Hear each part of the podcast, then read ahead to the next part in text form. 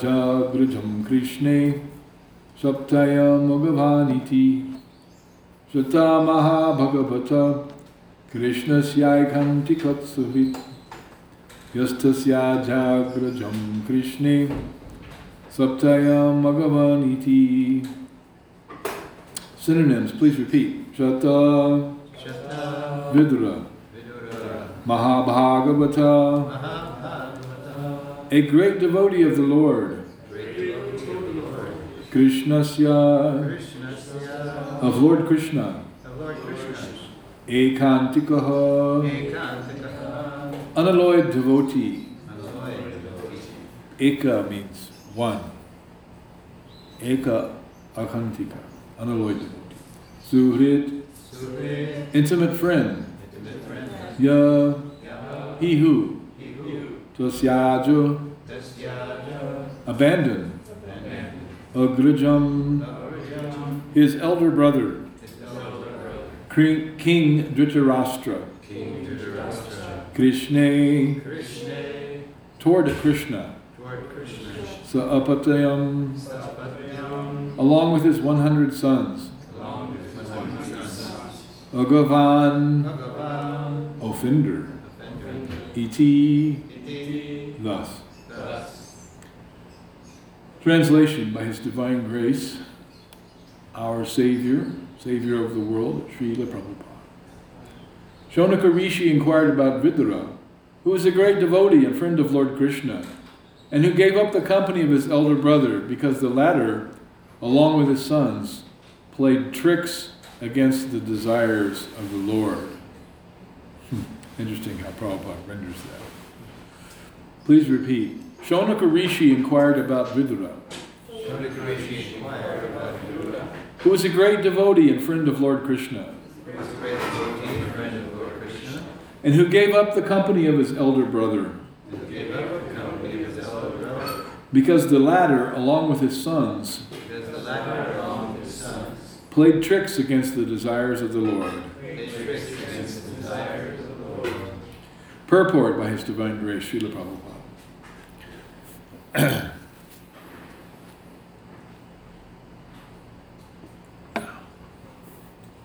incident referred to here is that Vidura left the protection of his elder brother, Dhritarashtra, went traveling everywhere to sacred places, and met Maitreya at Hardwar. Shonaka Rishi here inquires about the topics of the conversation between Maitreya Rishi and Vidura. Vidura's qualification was that he was not only a friend of Lord of the Lord, but also a great devotee. When Krishna tried to stop the war and mitigate the misunderstanding between the cousin brothers, they refused to accept his counsel. Therefore, Shokta, or Vidura, was unsatisfied with them and he left the palace. As a devotee, Vidura showed the example that anywhere that Krishna is not honored is a place unfit for human habitation. Very important statement. Can anyone think of some place that is where Krishna is generally not honored? How about the whole place? Generally speaking, it's like wherever the family we grew up in. But that's not always the case. Some of us have parents that will honor the Lord. A devotee may be tolerant regarding his own interest, but he should not be tolerant when there is misbehavior toward the Lord or the Lord's devotee. Here, the word agavan is very significant, for it indicates that the Kauravas, Dhritarashtra's sons, lost the war because of being sinful and disobeying the instructions of Krishna. Boy, there's so much here. Sata Mahabhagavata Krishna's Yaikantika Surit Yastat Ya Ja Grajum Krishne Saptayam Bhagavan Iti. Shonaka Rishi inquired about Vidura, who was a great devotee and friend of Lord Krishna, and who gave up the company of his elder brother because the latter, along with his sons, played tricks against the desires of the Lord. So that's a very liberal uh, explanation of the behavior of Dhritarashtra and the Kuru family. They didn't just play tricks against the desires of the Lord. They tried to thwart Krishna's plans at every moment, uh, especially by mistreating Krishna's great devotees, the Pandavas, Maharaj Yudhisthira, uh, Arjuna, Nakula, and Sahadev, the five sons of Pandava and Kunti, who were great devotees of Krishna. And we're going to read a little bit about that and about this whole episode, which is a major part of the Mahabharata. Um, is how the whole Kurukshetra war came about because of this disagreement between the Kurus and the Pandavas. And the Pandavas were the rightful heirs to the throne, but because they were very young when their father passed away, uh, their father's brother, Dhritarashtra, assumed the um, stewardship of the kingdom, even though, actually, as the elder brother of Pandava, Dhritarashtra should have been the king, but because he was blind, he was unqualified. The ruler or the leader should not be blind. He should be able to see. But Dhritarashtra's blindness was more than just lack of physical eyesight. Dhritarashtra's blindness was spiritual, lack of spiritual sight. And that a blind person can have equally as well as a sighted person. It is not a question of the uh, organs of sight, it is a question of the consciousness of the person, the consciousness of the soul. So that spiritual vision does not depend upon physical eyesight, but it is a different type of vision that is the internal vision of the living entity. So one who is not Krishna conscious is spiritually blind. And this is the case with Dhritarashtra. Um, unlike the rest of his family, he was not a devotee of Krishna. And especially, he was attached to his eldest son Duryodhana, who was very much a non-devotee. And um, so we're going to read about a little bit about this whole situation. It's a very ecstatic uh, to hear this lila. So we are on the eve of Radhastami, uh, and I wanted to say something in that regard, but we will leave that for tomorrow. We'll hear from Naj Prabhu, and the devotees will share their realizations about Radharani during the uh, Mahotsava. Does anyone not know what Mahotsava is?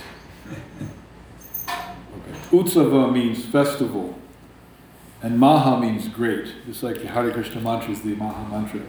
So when you have a great festival with a celebration of the appearance of the Lord, like John Janmashtami uh, or Radhastami, which is Srimati Radhika's appearance, And it is a festival, but it is a great festival, Mahotsava. So uh, that is going on tomorrow, Mahotsava.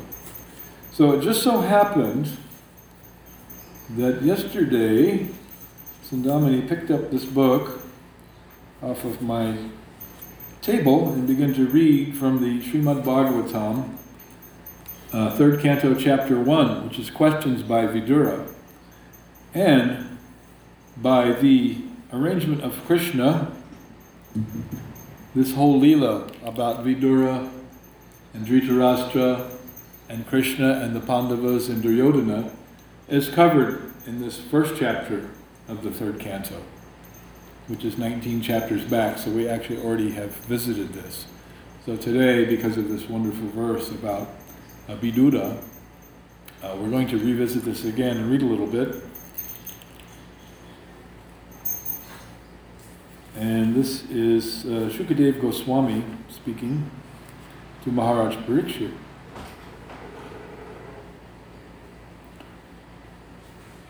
Yudhisthira, who was born without any enemy, was unfairly defeated in gambling. But because he had taken the vow of truthfulness, he went off to the forest. When he came back in due course and begged the return of his rightful share of the kingdom, he was refused, by Dhritarashtra, who was overwhelmed by illusion. So the Pandavas were cheated out of their share of the kingdom uh, by Sukuni, who was from Afghanistan, by the way, and um, that was part of India then. And uh, Sakuni was the cousin of Dhritarashtra. Dhritarashtra's wife was named Gandhari. Uh, she was the daughter of Maharaj Gandhar. And still that province exists in Afghanistan, Kandahar. You may have heard of that in the news, because we're still fighting a war there, unfortunately. Kandahar, that's Gandhara. And her name was Gandhari. And she was such a great personality that when her marriage was arranged to Dhritarashtra, who was blind, because she was a chaste and faithful woman who accepted that it was her duty to follow in her husband's footsteps, she bound her eyes so that she would also blind, uh, out of deference to her husband. That is unprecedented devotion. Uh, that she and she was very powerful because of this. She became so powerful that she was gifted with this power that um, when it was before the battle of Kurukshetra, she wanted to offer protection to her son, Duryodhana. So she told him that he must come before her unclothed and that she would take off the covering from her eye and glance upon him. And that glance was so powerful that it would render his body invincible and he would be uh, uh, undefeatable in battle. But a little bit out of shyness, Duryodhana wore a gamsha because he didn't want to be completely naked before his mother. So when she took off the covering from her eyes and she looked at him, his body became like strong as iron. But unfortunately, he was wearing the gamsha, which covers his waist, and therefore he was killed by Bhima Singh with his club by breaking his thigh. That part remained vulnerable. Kind of like Achilles' heel being dipped in that, whatever that Greek river was, where he would be completely alone, but he was dipped in and was held by his heel, and therefore his heel was vulnerable, the great Greek hero Achilles. So when someone has a weak spot, it's called the Achilles heel. It could also be called the Duryodhana thigh. But in the Western culture, this is famous, this Achilles heel, someone's weakness, their weak point. like a leader, his Achilles heel may be that he is so interested in his own personal ego and aggrandizement that he does and says foolish things for all to hear. Perhaps on Twitter, especially on Twitter. and therefore he is revealed to everyone as a fool because of saying foolish things as, as Achilles' heel. Or another example of that would be um, the uh, vice presidential frontrunner.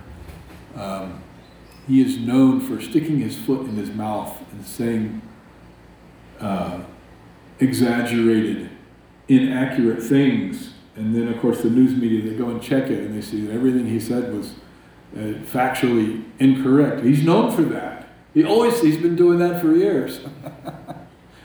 so he's famous for sticking his foot in his mouth. That's his Achilles heel, as it were. He, he gets the whole foot in his mouth except the heel, perhaps. So um, the Achilles heel of Duryodhana was that his thighs were unprotected because they did not receive the glance, the power of Mother Gandhari, who was very powerful. And normally, her, she was so powerful that those rapt eyes were uh, kept like that.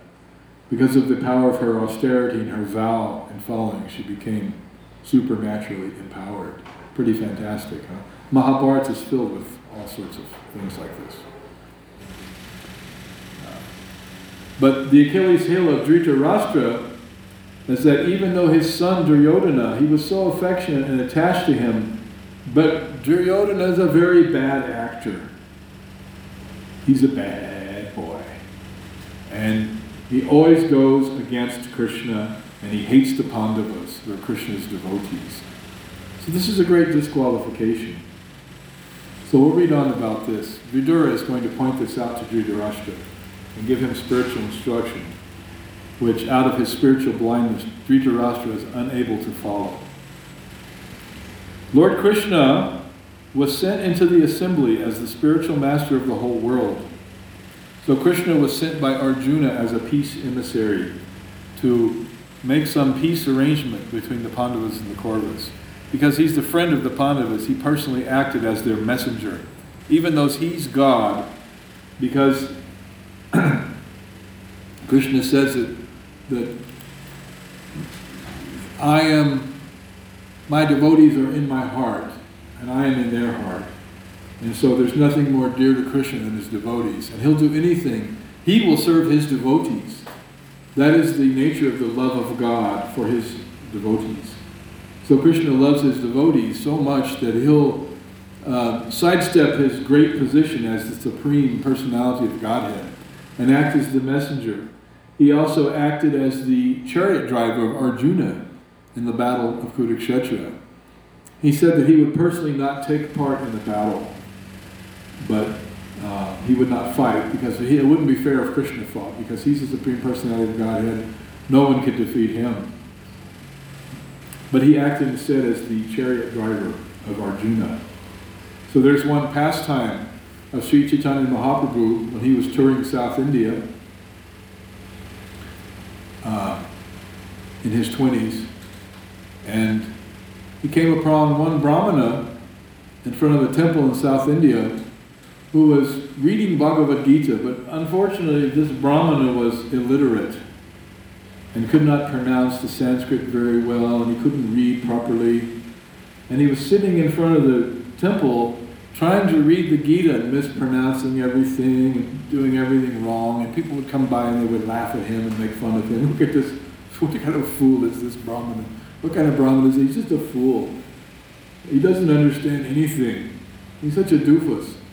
Uh, yet he was sitting there, and tears were coming from his eyes as he was trying to read Bhagavad Gita. So Lord Chaitanya Mahaprabhu, who is Krishna himself, the combination of Radha and Krishna, exhibiting the love of Radharani for Krishna in human form, uh, Lord Chaitanya came upon this scene, and he asked him, "My dear sir, I see you are reading Bhagavad Gita." Uh, but I see also that you are crying. Can you kindly explain to me what is the situation? And the Brahmana told him that my spiritual master gave me the order to read Bhagavad Gita every day. So I cannot read very well. I'm practically illiterate. Yet, just to follow my, my spiritual master's order, I sit here in front of the temple every day and try to read the Gita. But when I read the Gita, I see the picture of Krishna driving the chariot of Arjuna. How the Lord has become the servant of his devotee. And this moves my heart so much that I become moved to tears. And then my eyes fill with tears, and I cannot even properly see to read. And thus I am chanting and making so many mistakes, and everyone is making fun of me. And Lord Chaitanya embraced him and said, You are the real knower of Bhagavad Gita. Isn't that a wonderful pastime of Lord Chaitanya and the Brahmana? So, um, Krishna was sent by Arjuna into the assembly as the spiritual master of the whole world. And although his words were heard by some, like Bhishma, as pure nectar, it was not so for others who were completely bereft of the last farthing of past pious works. The king, Dhritarashtra, or Duryodhana, did not take the words of Lord Krishna very seriously. So, Lord Krishna is the supreme Lord. He's addressed in Bhagavad Gita as the spiritual master of all the worlds, Jagat Guru, by Arjuna.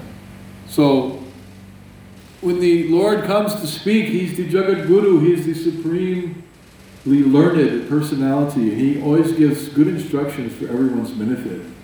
So his devotees, like Bhima, they heard the words of Krishna in the assembly of the Kurus. Everything that was coming from Krishna's mouth, they heard that like pure nectar, uh, not Bhima, but Bhishma, grandfather Bhishma, who was on the side of the Kurus. He was obliged to be on that family side, even though he's also a great devotee of Krishna. But when Krishna's speaking, Bhishma Dev, who is the grandsire of the entire dynasty, and so his heart was so filled with remorse at seeing all this conflagration between the two parts of the family. And he heard Krishna's entreaties to please let us have peace and bring about a solution and avoid this fratricidal war. He was moved to ecstasy because he heard Krishna's words like pure nectar, like pouring nectar just directly into the ear. Tava katamritam tapta jivanam, it said in the 10th canto. That tava katamritam, that the, the words that describe your pastimes, kata, Krishna kata, tava katamritam, amrita, they're just like nectar. Tava katamritam tapta jivanam, and they are the life, tapta jivanam, of those devotees who have dedicated their lives to hearing and chanting Krishna's glories. So that is, sound is like nectar, even more so than the sound of the jackhammers uh, in the back portion here. But that is also nectar because they are fixing everything. that is like nectar for the. That is like nectar for the devotees who are suffering without power and facility for so long in this hot Arizona summer. And similarly, to see the uh, TEP pole digging crew come this morning after uh, receiving the customer service receiving severe verbal chastisement yesterday, which was I took as a, a, devotional service to Krishna they were taking their time and we needed some results. And I told them that in no uncertain terms. And I got very fired up, as I tend to do sometimes, a little carried away. But here they are, digging the hole. Message was received, apparently. Thank goodness. That was how I spent the first part of Bhagavatam class yesterday. A different hearing and chanting. Uh, So the hole here, what about the pole? They're digging the hole, that's all I know so far. First the hole, then the hole. Hole first, hole second, wire third, power fourth. It is a process. Just like Krishna consciousness is a process. We have to follow the process of hearing, chanting, remembering, serving, and then we get the result. So similarly, they're doing the process, digging the hole, putting the pole, running the wire, and then we'll get the result, we'll have the power back, and we can keep the temple room at a nice controlled temperature for the pleasure of Srila Prabhupada, uh, Radha Madhava, and all the devotees as well. And then we don't have to be so much in anxiety. I always think in anxiety about keeping the door closed. You know that joke, when is a door not a door? When it's ajar. So um, I'm always trying to close the door to keep what little air conditioning we in here for the pleasure of Srila Prabhupada and Radha Madhava. So Bhishma Dev, he's hearing, and the Pandavas are hearing Krishna's words in the assembly. And it's just like nectar to them. But Dhritarashtra and Duryodhana, not so much. They are not feeling it. Duryodhana had no patience for Krishna the Pandavas. He hated the Pandavas' guts with all his, every fiber was being and wanted to destroy them. And the Pandavas were trying to appeal, okay, well, if you can't give us our share of the kingdom, we're Kshatriyas, we have to rule. That is our nature, we are leaders. So at least give us five villages, one for each Pandava, and we can rule over those five villages. And Duryodhana said, I will not give you as much land as can fit under the head of a pin. He just wanted to destroy them. And he hated Krishna very much. And in the end, he got his when Bhima, with his club, broke his vulnerable thighs, the part that was not seen by Gandhari. So let us continue with this narration. Krishna is everyone's Lord, Prabhupada writes in the purport. Yet because he was the transcendental friend of Arjuna, He gladly accepted the role of messenger, exactly like an ordinary friend. That is the beauty of the Lord's behavior with his pure devotees. He reached the assembly and spoke about peace, and the message was relished by Bhishma and other great leaders because it was spoken by the Lord himself. But not so for the Kurus. And Prabhupada says, the message of Godhead is always like nectar to the devotees, but it is just the opposite to the non-devotees. Sugar candy is always sweet to a healthy man, but it tastes very bitter to a person suffering from jaundice. So when one has jaundice, he takes the sugar candy, which is the cure for the jaundice, and he tastes it to be very bitter. And so he doesn't want to take it at all. So that sugar candy, that sweetness is Krishna Katha, that which is spoken by Krishna, that which is spoken about Krishna. And it is very relishable to the devotees. Satam prashangam mama virya sambibo. Bevanti hrit karana. Karana rasayana kata. Karana means ear. That is that Krishna kata, when relished in the association of devotees, um, according to the, uh, we'll read soon in chapter 25 of the third canto. We're in chapter 20 now. Instructions of Lord Kapila Dev to his mother. Um, it, when we hear about Krishna and the association of devotees, um, it is very pleasing both to the ear and to the heart. Karna means the ear. Usayana kata. Hrit, hrit means the heart. So it is just like pouring nectar into the ear, nectar which is very relishable to drink, but it is coming in the form of sound vibration. And it is like pouring soothing nectar on the burning heart. Our heart is burning in this material world. We're burning with so many desires. We're burning because of our suffering. We're burning because of unhappiness and misery, because of our, our being separated from our, our real position as devotees of Krishna. And when we engage in this hearing of Krishna Katha, then we are soothed. We feel the soothing nectarian feeling. That is the love of Krishna that is washing over us through the ear and entering into the heart. So it has a great potency, this hearing and chanting about Krishna. So this is something that every devotee needs to take very seriously, this hearing and chanting about Krishna in the association of devotees. It is required. Uh, it is the only thing that will save us. Nivritatara Shire, Upagiyamana, Bhavau Shidach Chotam Manobiramat. Yat Kad Uchama Shloka Gunanuvada Pumang Virajeta Vinapashubna. Who will not hear this Krishna Katha? Uh, those who have given up Nivrita Trishna, their attachment to this material world, they are very eager to hear this Krishna Katha. Bhavo Shadach Chota Merobama. It's the Baba Asaudi. Uh, it is the medicine. It is the right medicine for curing our disease, our disease of Bhava Roga, our, our disease of material existence. Srila Prabhupada was quoting this verse in his very last days.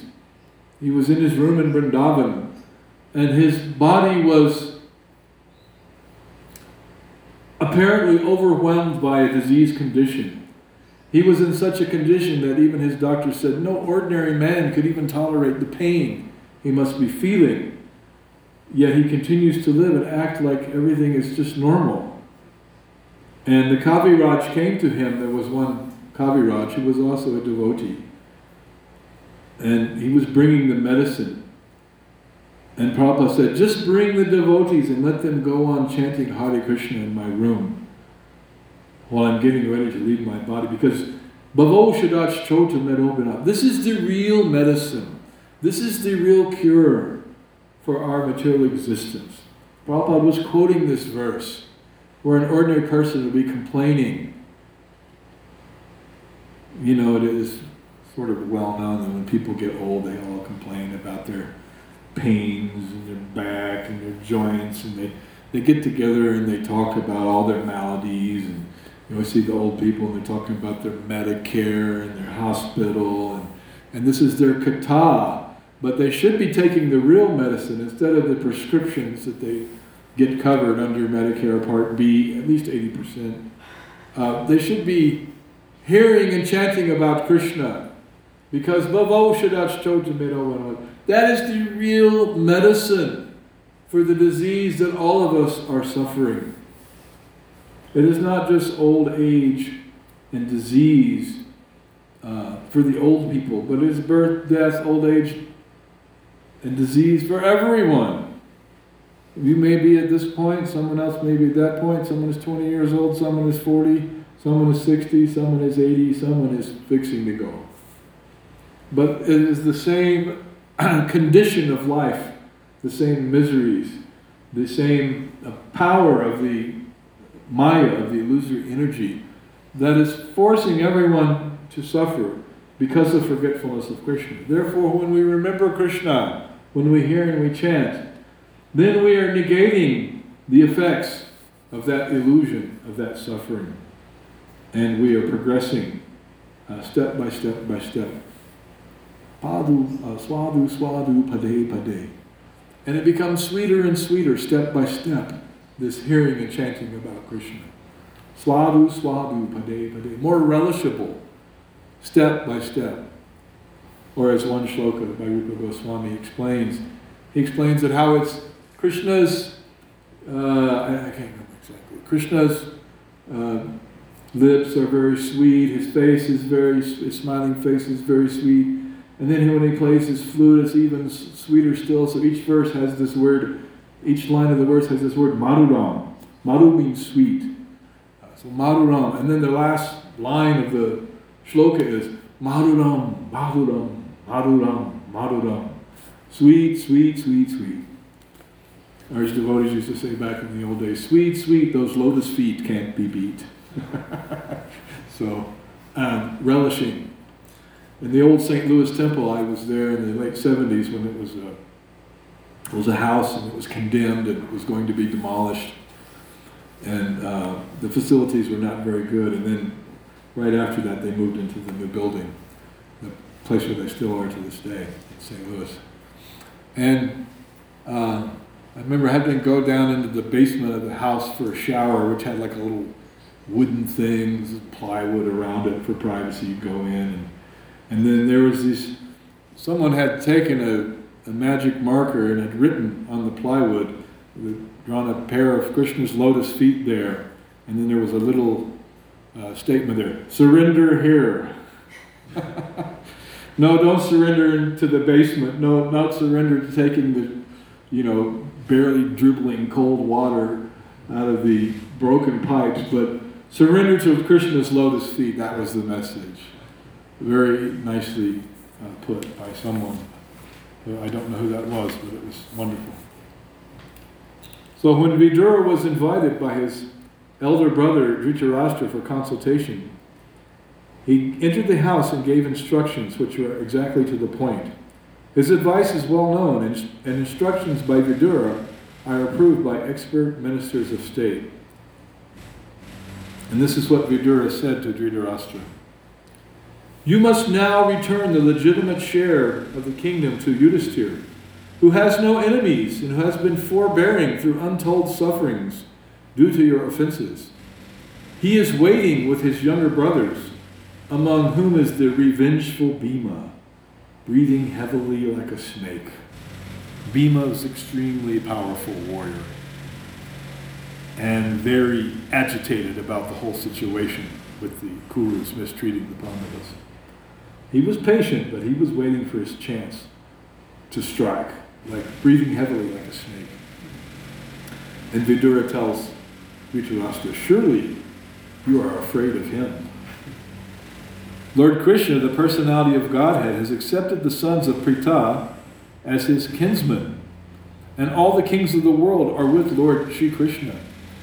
He is present in his home with all his family members, the kings and princes of the Yadu dynasty, who have conquered an unlimited number of rulers, and he is their Lord. So, this is some good political advice. Why are you going against Krishna? He's aligned with all the important kings the Yadu dynasty, and the Pandavas are his devotees. Why, why are you such a fool that you're going against them?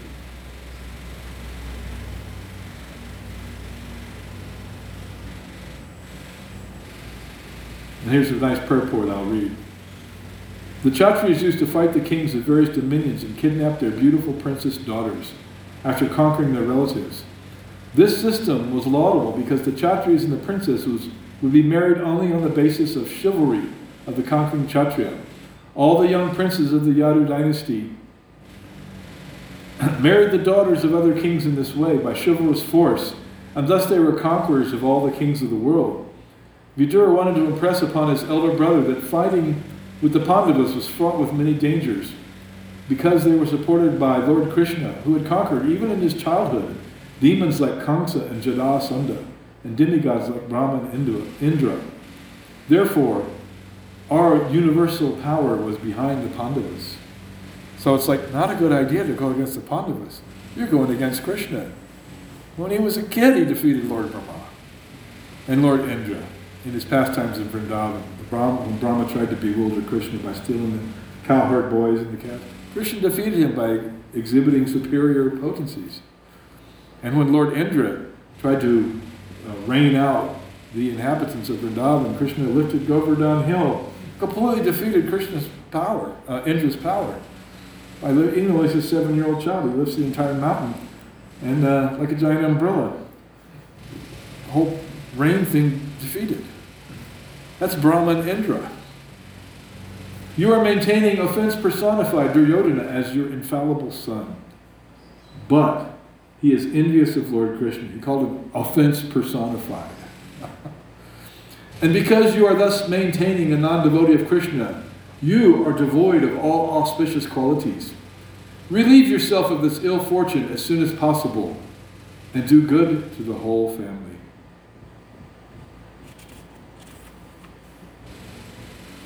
While speaking thus, Vidura, whose personal character was esteemed by respectable persons, was insulted by Duryodhana, who was swollen with anger and whose lips were trembling. Duryodhana was in the company with Karna, his younger brothers, and his maternal uncle, Shakuni. That's the brother of Gandhari. And some commentators have uh, pointed out that the most clever politician in the whole Mahabharata was Shakuni. There was only one person who was a more clever and able politician than Shakuni. Shakuni was very crafty and intelligent. He engineered the dice game that deprived the Pandavas of their kingdom. Who knows who the one politician that was more intelligent, more crafty, and superior to Shakuni was? Lord Krishna, who was the supreme hero of the Mahabharata. But Shakuni was second only to Krishna in his uh, potency as a great politician and crafty uh, tactician. So Duryodhana, when Vidura was preaching to Dhritarashtra in the palace about this, Duryodhana was present, and he became really agitated. And he said about Vidura, Who asked him to come here, this son of a kept mistress? He is so crooked that he spies in the interest of the enemy against those on whose support he has grown up. Toss him out of the palace immediately and leave him with only his breath. Thus, being pierced by the arrows through his ears and afflicted to the core of his heart, Vidura placed his bow on the door and quit his brother's palace. He was not sorry, for he considered the acts of the external energy to be supreme. So he tried his best, just like Lord Krishna tried his best to bring about a peaceful settlement between the Pandavas and the Kauravas. And Vidura tried his best to convince his half brother Dhritarashtra to ameliorate the situation and get rid of Duryodhana. Uh, but Dhritarashtra knew that he was right also. He knew this was good counsel. He could not accept because of his blind attachment to his son Duryodhana, who was a great rascal. He was a uh, a thorn in the side of the family, and he needed to be destroyed. Because if he wasn't destroyed, he would end up destroying the whole family, which he did. He destroyed the whole Kuru family.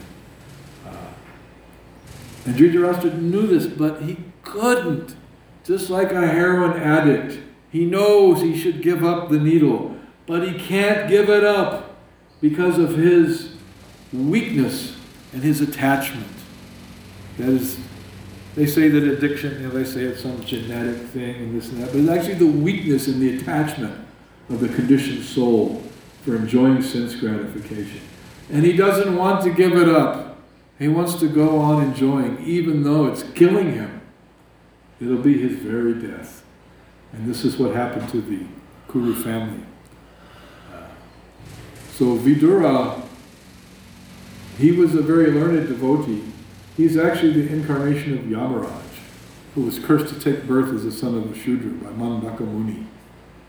So he was not entitled to any uh, uh, privilege of being able to sit on the throne, even though he was also the half brother of Vidura, because he was the son of a Dasi Putra, the son of a, one of the maidservants in the palace.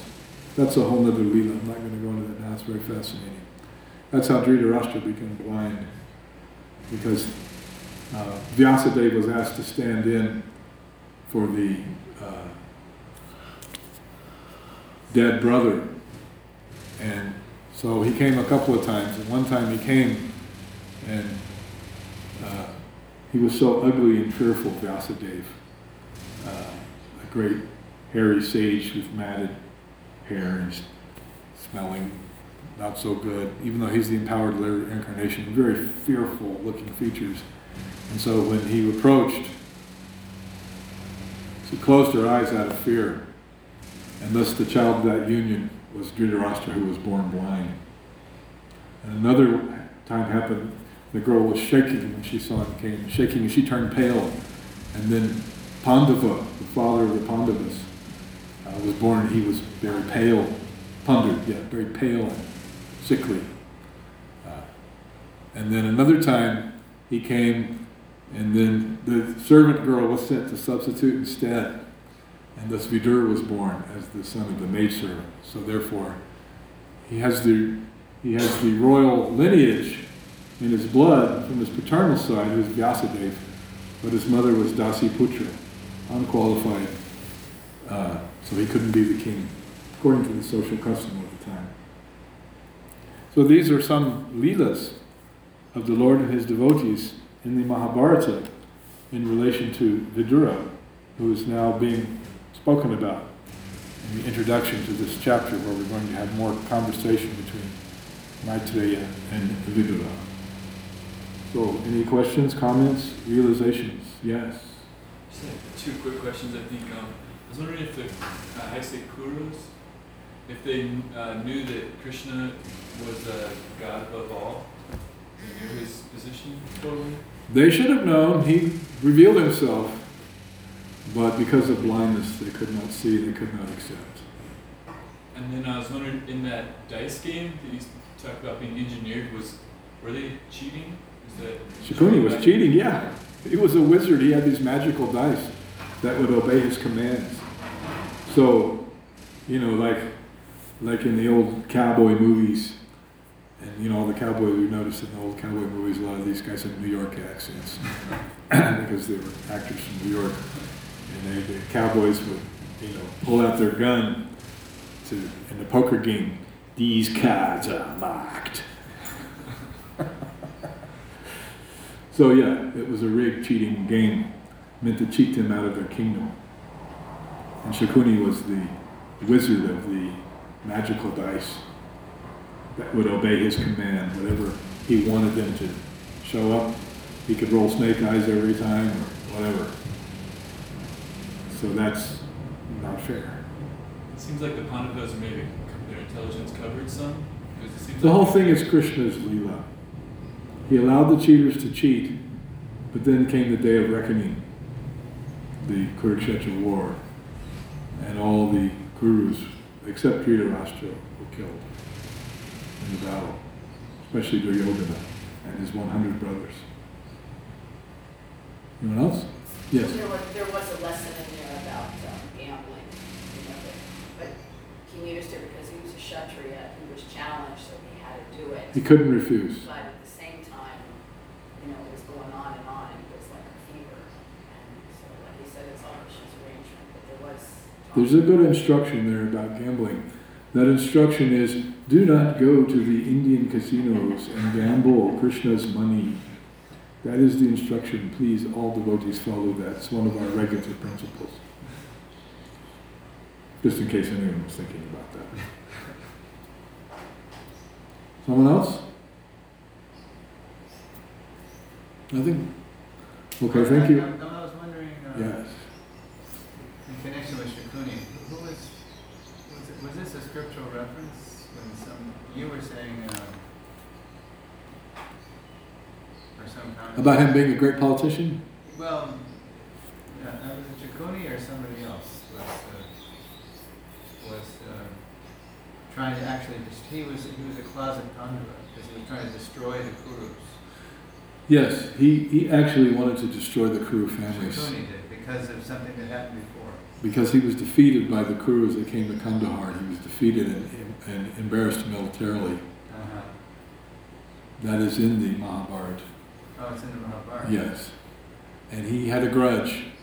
So he, because his sister married into the family, then he came as a friend to the family to aid and assist them. But really, he wanted them to be destroyed by the Pandavas. Mm. And he knew that the Pandavas were not able to be actually defeated. Mm. And therefore, he wanted to bring about the whole Kurukshetra war in order to get his revenge on the Kurus. Even though he's right in their midst as their loyal family member. So when he's laughing like a jackal, you know, after every, I won, he's actually acting, because he knows this is gonna be the end of the Kurus. That's far out. It's in the Mahabharata, huh? Yeah, oh, Shoot. it is there. If you have time to read and study the Mahabharata, We think of him almost like Duryodhana, he's such a, a villain, you know, Shakuni. I think of him like. Yeah, he's a double agent villain. Double agent. It's the original double agent. Long before the Cold War. Okay, so let's stop here. Thank you all very much. Srila Prabhupada ki. Srimad Bhagavatam ki.